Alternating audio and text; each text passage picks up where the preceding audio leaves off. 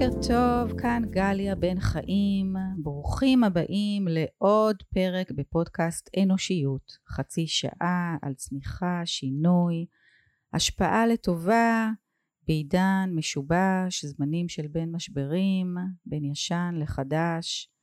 ובחצי שעה הזאתי, דרך השיחות הכנות שמתרחשות פה בתוך היער, בנושאים מאוד מגוונים ורלוונטיים לעידן שבו השינוי הוא יומיומי וכולנו נאלצים ללמוד, להתפתח ולחזק את הקשר לפנימיות ולמרכיבי החוסן.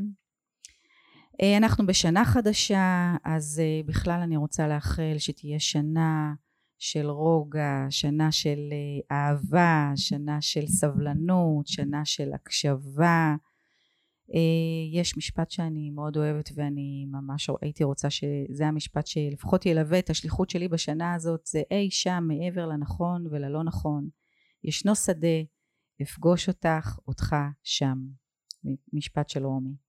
אז באמת שתהיה לנו שנה נפלאה ואני הבוקר מארחת את אסנת מירון שהיא חברה טובה וותיקה שלי.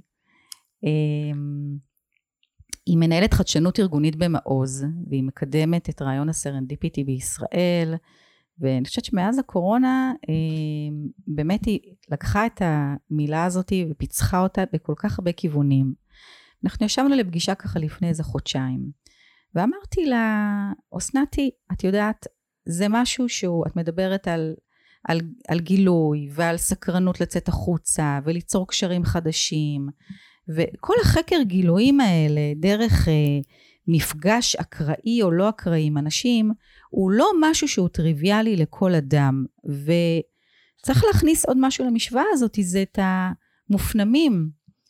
אה, ומה ההבדל בין המופנמים לבין המוחצנים. ואני, ואני אספר באמת בכנות ואומר שהרבה מאוד שנים זה היה אתגר גדול בשבילי להיכנס למקום חדש ו... לגשת לדבר עם אנשים זה עד היום אני לא חושבת שאני יכולה לעשות את זה לגשת לדבר עם אנשים מיוזמתי. uh, היום אני כן אבל אלך למקום uh, לבד בלי שאני מכירה אף אחד ותוך כדי משהו יקרה אני כבר סומכת על זה. אבל והדבר הנוסף הוא שהייתי הולכת למקום עם מישהו שאני מכירה uh, והייתי צמודה אליו כל הערב ואז מישהו היה מכיר ופוגש, אז אני הייתי מתחברת גם. אבל הרבה פעמים גם הרגשתי מאוד שקופה ובלתי נראית, וזה ככה מאוד נמצא בזיכרון שלי. והזמנתי אותך היום כדי לדבר קצת על מופנמים ועל מוחצנים בהקשר של יצירת אה, אה, גילוי וסקרנות אה, בעולם, בהתנהלות שלנו מול העולם. אז ברוכה הבאה. תודה שהזמנת אותי, כמובן כיף להיות פה בפעם המי יודע כמה. לעומת כל מי שמבקר אצלך ומתפעל מהיער, אני חוזרת אל היער אחרי עשרות פעמים. אז אה, כן, נהדר להיות פה, תודה. אז בואי נעשה קודם רגע איזושהי הבחנה, מה זה מופנם, מה זה מוחצן, כדי שכל מי שמאזינה ומאזין לנו יוכלו רגע למקם את עצמם על הסקאלה. אז אולי אני אתחיל ואומר שכשאת נמצאת איפשהו על הסקאלה, את לא יודעת שיש סקאלה. Mm. אני אף פעם לא חשבתי שאני שונה מאחרים. מה זאת אומרת? למה את לא הולכת לבד? הייתי יכולה לא להבין אנשים אחרים, כי לא ידעתי שהם נמצאים במקום אחר על הסקאלה. לקח לי זמן להבין איפה אני נמצאת ואיפה אחרים נמצאים. ובדיוק אנשים כמוך שבאו ושאלו, עוררו בי את החשיבה הזו לסקאלה שבין מופנמים למוחצנים. עכשיו, גם אם אנחנו ממקמים את עצמנו איפשהו על הסקאלה, יש בכולנו קצת מכל דבר. כן. וזה באמת, גם, זה תלוי אישיות, אבל זה גם תלוי נסיבות. כן. אדם מופנם בביתו עם ילדיו, הוא כנראה מאוד מוחצן. זה לא שהוא uh, מתבייש ולא נעים לו להגיד לילדים מה צריך לעשות. לא, הוא מאוד אסרטיבי, הוא יכול להיות מאוד מאוד outgoing.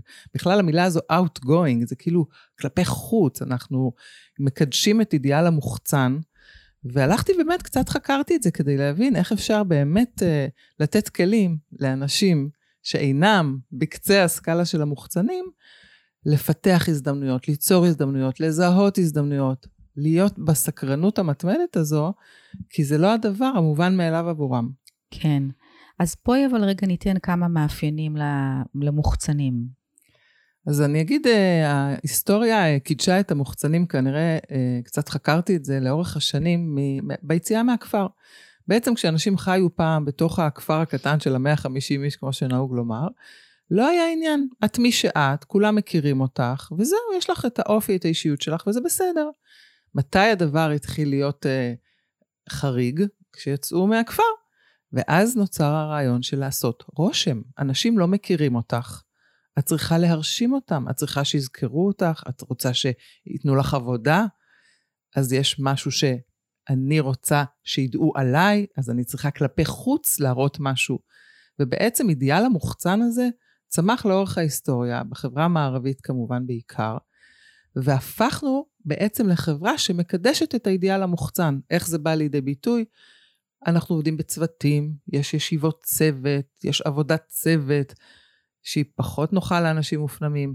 חללי העבודה שלנו לעיתים מאוד פתוחים, את רואה את כולם, אין רגע דל, יש איזה מין רחש בחש כזה, שלא מאפשר לאדם מופנם להיות במיטבו. כן. אז האידיאל המוחצן הזה שצמח עם השנים, גם יצר סביבה שמקדשת את האנשים המוחצנים, אלה שהם הולכים ללא בעיה, מדברים עם כל אחד, פונים להזדמנויות באופן אה, די תדיר. כן. אז יש משהו בדבר הזה, והם גם נטענים, המוחצנים נטענים מאינטראקציות, זה כן. מה שמטעין אותם. זאת אומרת, ללכת לאירוע ולפגוש אנשים חדשים, זה מטען אנרגטי, ואני יכולה להעיד על עצמי, כי אני מאוד אוהבת את זה, ואין לי שום בעיה לצאת לכנס, ליום שלם, אפילו לריטריט של שבוע, לבד. מתוך חדוות הגילוי והסקרנות, אני אפגוש אנשים וזה יטעין אותי. כן, זו נקודה מאוד חשובה שאת מזכירה את המקור הטענה, כי כשבאמת לפני שמונה שנים כשהגעתי ללמוד את ה-MBTI, שזה המודל של יונג שמדבר על אינטרוברטים ואקסטרוברטים, פתאום מצאתי שם שקט שאני אני נורמלית, אני בסדר, אני לא... אני, אני לא המוזרה, אני, זה, קיבלתי איזשהו אישור למקום הזה, שבעצם אני לא צריכה אף אחד כדי לקבל החלטה, או אף אחד כדי לעשות איזשהו עיבוד על משהו שקרה לי. יש לי את עצמי, וזה מהמם לי, ואני לא צריכה חוץ מזה שום דבר. אפשר לחזק את זה בנתון, את יודעת, יש שאומרים שבין 30 ל-50 אחוז מהאוכלוסייה הם אנשים מופנמים, אז ודאי שאת לא חריגה. זה כמות מטורפת של אנשים שהמבנה האישיותי שלהם הוא שונה. כן. עכשיו, מה עושים המופנמים בעולם מוכ... שמקדש מוחצנות? הם מאמצים לעצמם כל מיני כלים שיאפשרו להם לעמוד על הבמה. נכון. ועובדה שלחלקם זה מצליח, אז אה, נכון. יש איזה חוקר serendipity שכינה את זה המופנמים בארון. הוא אמר על עצמו, אני מופנם בארון. מה הוא התכוון? הוא אומר, אני למדתי לעלות על הבמה, לתת את הספיץ' שלי, להיראות כאדם כריזמטי ביותר, אבל אחר כך הוא יורד והוא מחפש פינה שקטה, סוגר את הדלת ונושם ונטען כן. מהלבד שלו, לא יוצא לסלפי ולחתימות, הוא חייב להיטען מחדש בשקט בחדר לבד. כן. אז אפשר אולי לעשות את השינוי כלפי החוץ. זה נרכש, מאוד חשוב להגיד שזה נרכש. לראיה, בואי, היית אומרת לי לפני עשר שנים, שאני אעמוד וארצה ויעביר סדנאות, זה לא... שיהיה לך פודקאסט ויקשיבו כן, לך. כן, יקשיבו לי. עכשיו, דרך אגב, גם דוקטור ברנה בראון, כן? גם היא באינטרוברטיות, במשפחה. והיא עשתה ו... קריירה מזה. מה זה קריירה? היא לא היחידה, את יודעת, יש הרבה, אני רואה גם סוזן קיין, חוקרת אה, נכון. מופנמות אה, ידועה, עם TED של למעלה מ-30 מיליון צפיות. אה, ממש שמה בקדמת הבמה את ה... תראו אותנו, תראו אותנו, את המופנמים. היא עשתה עבודה עם עצמה כדי לעמוד על הבמה. ברור, לגמרי. אז אכן, קודם כל, כן, מיומנות נרכשת, וזה רק השאלה היא מה נמצא לנו שם בראש המגדלור, ששווה לנו לעשות את הדרך והמאמץ רגע להיפתח לעולם ולעבור את האתגר, כי זה באמת באמת נורא מאתגר, לגלות קשר חדש, או לגלות משהו חדש באמצעות קשר חדש, או באמצעות חיבורים חדשים, כשאנחנו מאוד מאוד מופנמים. אני פעם אה, שוחחתי עם אה, חברה מאוד מוערכת שלי, ושאלתי אותה, שהיא נראית לי אדם מופנם. שאלתי אותה, אז איך את uh, מצליחה? ואז היא אמרה לי, כשזה בא מתוך תשוקה. אני חושבת שהתשובה היא התשוקה. נכון. כשאת בסוף רוצה להביא בשורה לעולם, נכון. אז גם אם זה כרוך בעמידה על במה, נכון. התשוקה תהיה המנוע המרכזי. לגמרי. ולכן אני חושבת שהמופנמים, אולי ב, ב, בשונה מהמוחצנים, צריכים לחפש את מקור האנרגיה התשוקתי הזה, ודרכו לפעול, ואז יותר קל להגיע לכנס בנושא שאת מאוד מאוד מעניין לך בו, ואף אחד לא רוצה לבוא איתך לכנס, אבל למה, כן. את לא תוותרי על הכנס? כן. כי הנושא זה בדיוק מה שאת רוצה לשמוע. נכון. אז התשוקה כנראה היא המנוע המרכזי למופנמים כדי לעשות דברים שיותר קשה להם, כמו לדבר עם, עם אדם זר, למרות שהוא זר, אבל הוא המומחה מספר אחת. כן. אז ברור שאני אדבר איתו. אז צריך כן. לחפש את המקור האנרגטי הזה, כדי לנוע קדימה. אוקיי, okay, זה ממש נראה לי הבסיס, ממש, כאילו זה באמת, אני תמיד אומרת שמה שעזר לי לעשות את השינוי, זה באמת חיבור לאיזשהו ערך מאוד מאוד גבוה של רצון מאוד להשפיע, ואין ברירה, מה שנקרא, צריך להגדיל את המגרש. אני רוצה גם לחזק את המופנמים ולספר שמנהיגים גדולים בעולם היו מופנמים. גנדי היה מופנם, משה רבנו היה מופנם, יש הרבה דוגמאות לכאלה שאומרים, וואו, נכון, מסתכלים על זה פתאום ואנחנו מבינים שבעצם בשקט הפנימי יש עוצמה מטורפת. כן. אם מצליחים להביא בשורה, ויש איזה באמת בעירה פנימית, התשוקה הזו שאמרנו, שמפעילה, אז יש משהו מטורף, וכוח היצירה הוא אדיר. כן. דוקטור סוס, שאני חוקרת אותו, תיאודור גייזל, שכתב את, הספ... את uh, ספרי הילדים המדהימים שלו, אומרים שהוא היה מאוד מאוד מופנם. הוא היה הולך לאיזה מגדל פעמונים ומתבודד, ושם כותב את היצירות המשוגעות שלו, והוא אפילו חשש מפגישות עם הילדים, כי היה לו לא נוח שיראו אותו ויחשבו שהוא איזה סנטה קלאוס כזה. והוא בסך הכל סופר ילדים שמופנם, שיושב בחדר סגור ומאייר וכותב. אז, ותראי איזה הצלחה מטורפת. זאת אומרת, זה לא שלמופנמים אין סיכוי, הם פשוט צריכים מאוד להיות מחוברים לתשוקה. נכון. אז, אז בואו נעבור את השלב הראשון, שזה באמת הבסיס, זה בול, מה שאת אומרת, להתחבר לתשוקה, בעבור מה רוצים לצאת לעולם, וזאת ההתחלה כדי באמת להתחיל לגלות ולחקור את הקשרים ולהרחיב את המעגלים ולמצוא הזדמנויות חדשות, וזה זה, זה מין התנהלות אה, שמאוד מצמיחה בעולם. נכון? נכון, ואני חושבת שאנחנו צריכות uh, לזכור שההזדמנויות הן לא רק באינטראקציות עם אנשים. יש הזדמנויות גם ברשתות החברתיות, למשל.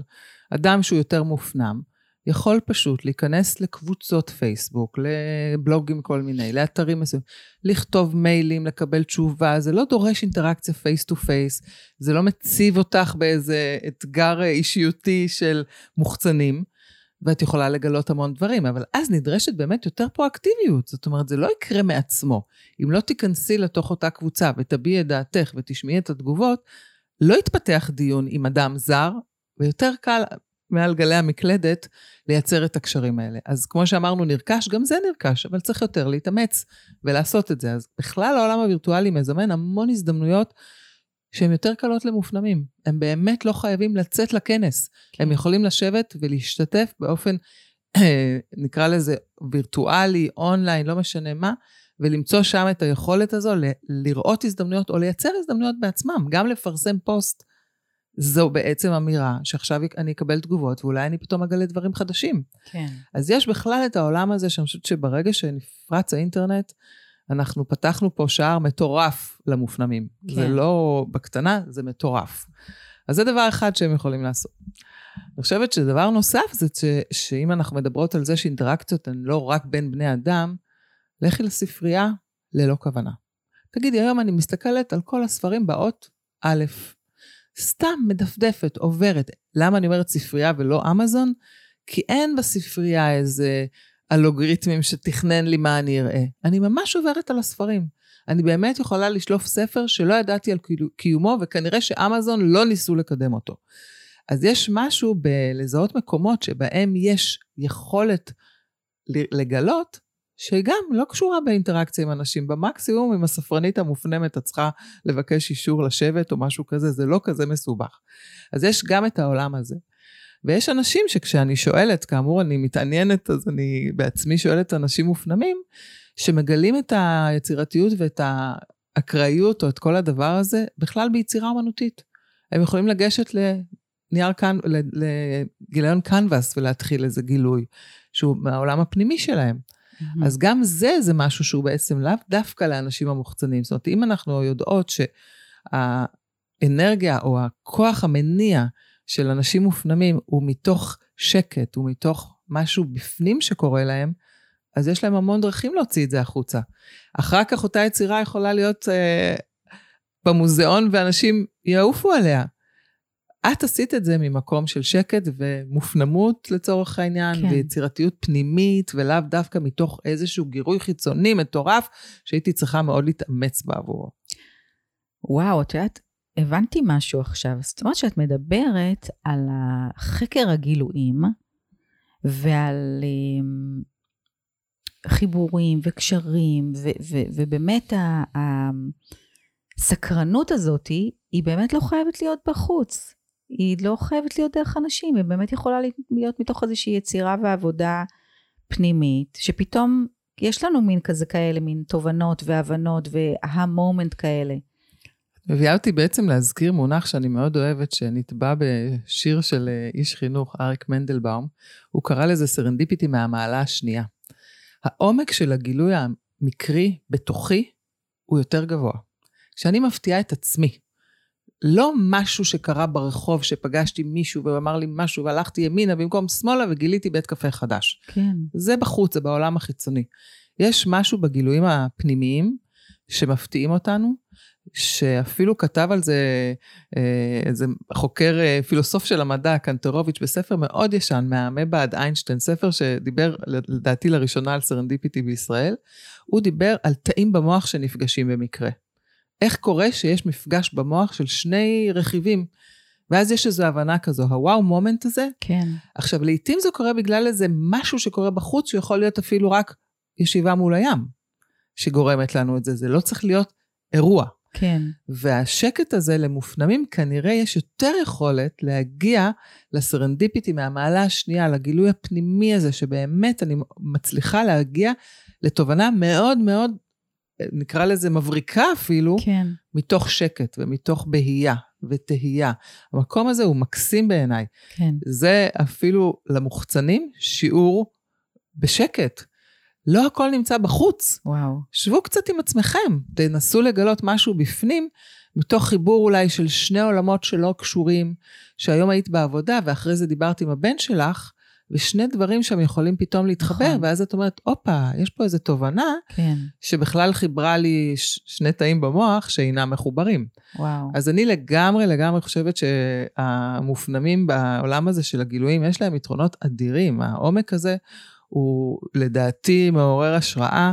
אני רואה היום גם חוקרים בכל מיני תחומים שמעידים על עצמם שהם מופנמים, ואני רואה את העומק של הדברים, כי הם לא באים לעשות וי ולסמן ובסוף כן. לכבוש איזה במה. הם באמת חוקרים לעומק משהו שיושב עליהם. זו התשוקה העמוקה הזו, כן. שהיא כנראה כוח מניע הרבה יותר גדול. אני רוצה רק להעיר הערה קטנה, כי לעתים יש איזו נטייה לחשוב שמופנם הוא גם ביישן, mm. וזה לא בהכרח. זאת אומרת, גם על זה ככה ניסיתי להבין את זה ושאלתי אנשים וחקרתי, ואני גם קוראת, גם שואלת אנשים, אצלי המחקר הטוב ביותר זה בני אדם שסביבי. כן. יש משהו בביישנות שזה יותר אה, מתוך איזה חשש של שיפוט חברתי. Mm-hmm. מה יגידו עליי, נכון. או איך יתפסו אותי. נכון. זה לאו דווקא מתוך איזה עולם של אה, הכוח המניע שלי הוא כוח של שקט. כן. זה, זה יכול להיות מופנם שהוא גם ביישן, אבל ממש לא בהכרח. מופנם יכול להיכנס לחדר, להיות מאוד נוכח, Mm-hmm. השקט שלו מאוד מאוד חזק, רואים אותו, וגם אם הוא ידבר אחרון, כשהוא יפתח את הפה, כולם יקשיבו. מכירה את זה שיש איזה מומנט כזה שאדם שלא דיבר עד עכשיו, פתאום אומר משהו, אז כולם רוצים כן. לשמוע מה יש לו להגיד? כן. הוא לא מתבייש בדברים שלו, הוא לא חושש מה יגידו, הוא פשוט לקח לו הרבה זמן להביא את התובנה, או להשמיע את הקול אחרי שהוא שמע את כל המוחצנים שקפצו מהר, כן. והוא רגע נח בתוך המחשבות שלו, ואז כשהוא יוצא החוצה יש בזה איזה הברקה, כן. איזה משהו שכולם מאזינים. ולכן צריך גם לזכור, הביישנות אינה קשורה בהכרח למופנמות. נכון, ממש חשוב, טוב שהזכרת את זה. בואי נדבר על uh, מקומות עבודה, בסדר? כי שם נמצא הכי הרבה אינטראקציה בין אנשים, ואנשים עובדים עם אנשים בסוגי תקשורת שונה, ובין דיפולט, uh, מערכת הפעלה של מופנם למוחצן, מה קורה? אם אנחנו מתייחסים למקומות העבודה כמקום בעיקר של אינטראקציות, אז uh, יש מי שיבוא לזה מהמקום של איזה כיף לי לבוא כל בוקר לפגוש את כל החברים בעבודה, ולשמוע מה הם עשו בסוף השבוע, ולקשקש על אה, מה את עושה אחר הצהריים, או איפה את אה, עושה את הספורט שלך. זה mindset מסוים שבאמת המוחצנים מגיעים איתו ביום-יום שלהם. המופנם כנראה מתוכנת להגיע למקום העבודה לטובת העבודה. משהו בתחום, באותו נושא שהארגון או החברה עוסקים בה, זה מה שמעניין אותו. והרצון שלו להגיע ולשמוע אותך הוא מתוך מה גילית חדש על מה שאנחנו עובדות, ויש פה משהו שיניע את השיחה. אז אם השיחה שלי מונעת כמוחצנת ממה העניינים ואיפה היית וכולי, המופנם כנראה ישאל אותך, מה, איך התקדם הפרויקט? אני ממש רוצה לראות את השלב הבא. אז יש ב mindset של המופנמים במקומות העבודה מנוע אחר. תנו לו דרור, תנו לו חופש, הוא יביא גם אינטראקציות. כן. אבל המנוע הוא לא האינטראקציה, אלא התוכן. עכשיו, יש גם, לדעתי, לגיטימציה של מופנמים לדרוש פינות שקטות, שעות עבודה עם עצמם. היום הפתרון של אוזניות הוא פתרון נהדר. את רואה אנשים יושבים בארגונים, בחברות, עם אוזניות ככה על, ה, על ה... זה, ואת מבינה שאולי הם שומעים מוזיקה, הם לא בהכרח בזום או באיזושהי פגישה אונליין. יכול להיות שהם רוצים פשוט שקט והם שמים לעצמם את הצלילים שלהם, ואפילו אולי כלום, אולי שקט. אבל אדם מופנם שרוצה את המקום השקט שלו, צריך לדרוש אותו. כי כאמור, העיצוב המרחב היום הוא למוחצנים. כולל לוח הזמנים, איך את מארגנת את הזמן שלך? האם אם יום שלם של פגישות הוא באמת קשה לאדם מופנם, כל היום אינטראקציות עם אנשים, תשנו את זה. לא להתבייש לומר את זה. קשה לי עם רצף פגישות, אני מחר סוגרת שלוש שעות ביומן לזמן עבודה עם עצמי. כן. עבודה, זה בסדר. לדרוש את זה. אז אני חושבת שמקומות עבודה צריכים לגלות יותר uh, סובלנות לאנשים האלה, אבל האנשים האלה במינימום תגידו את זה, תשמיעו קול. זה לא יקרה לבד, לא, לא כל מנהלת אה, או מנהל רואים אתכם בצורה הזו. להפך, לא רואים. הרבה פעמים אפשר לטעות בהם ולחשוב שאולי הם טיפשים, ואולי אין להם מה לומר, ואולי הם סתם בובות, אה, ואולי הם כאלה רק שזורמים ואין להם שום דבר מועיל להגיד. בקלות מפספסים אותם. אבל uh, מביאים המון ערך, את יודעת, uh, ממציאים גדולים היו מופנמים, גאונים היו מופנמים, אנחנו יודעות את זה, אז צריך פשוט uh, להרוויח אותם ב- ביושר, זה גם לתת להם את המרחב שהם צריכים. כן. ויכול להיות גם מנהל מופנם, שהוא נכון. בעצמו כזה, אז הוא מבין את זה עוד יותר, אז הוא סיגל לעצמו, כמו שאמרת שזה נרכש, הוא מנהל, אז הוא צריך לדבר בפני אנשים ולהציג דברים, אז הוא סיגל לעצמו את המוחצנות לעת הצורך. אבל בתוך תוכו גם הוא אולי צריך לסגור דלת ולעבוד בשקט ולא להיות כל היום בפגישות. זה מאוד דינמי, אבל יש משהו בלשים את זה על השולחן. כן. אז אני רוצה לשאול אה, אה, אותך ברמה האישית שלך, במסע שאת עוברת, בין המופנמות למוחצנות לבין המיומנויות הנרגשות דרך המודעות הזאת לאפשרות שלה לגלות. מה, מה קורה לך במסע, ברמה האישית, בין, ב, ב, על המנעד הזה, על הסקאלה? זו שאלה מעניינת, כי כמו שהגדרתי את עצמי קצת ככה על הסקאלה יותר בצד המוחצן, אני קודם כל מגלה באמת שיש נסיבות שגם אני, אופס, זזה. אה, בדרך כלל זה במקומות שבהם יש את אה, מלא אנשים נורא חשובים, אז את כזה זזה הצידה, את אומרת, אוקיי, הבמה שלהם, מה אני עושה פה בכלל? מי אני, מה אני כזה? אז אני, אני מתבוננת בזה, ואני חושבת שלהיות uh, רגע בצד השקט, המופנם, הרגוע, שנמצא בצד, יש ערך אדיר. זו חוויה נהדרת, אז אני לעיתים בוחרת בחוויה הזו, מתוך איזושהי uh, התכווננות פנימית כזו של uh, אני פה באתי רק לשמוע, באתי ללמוד. לא להכיר אנשים, לא לייצר חיבורים, לא לתת מעצמי לאחרים. באתי קצת יותר להיות בצד השומע והמקשיב.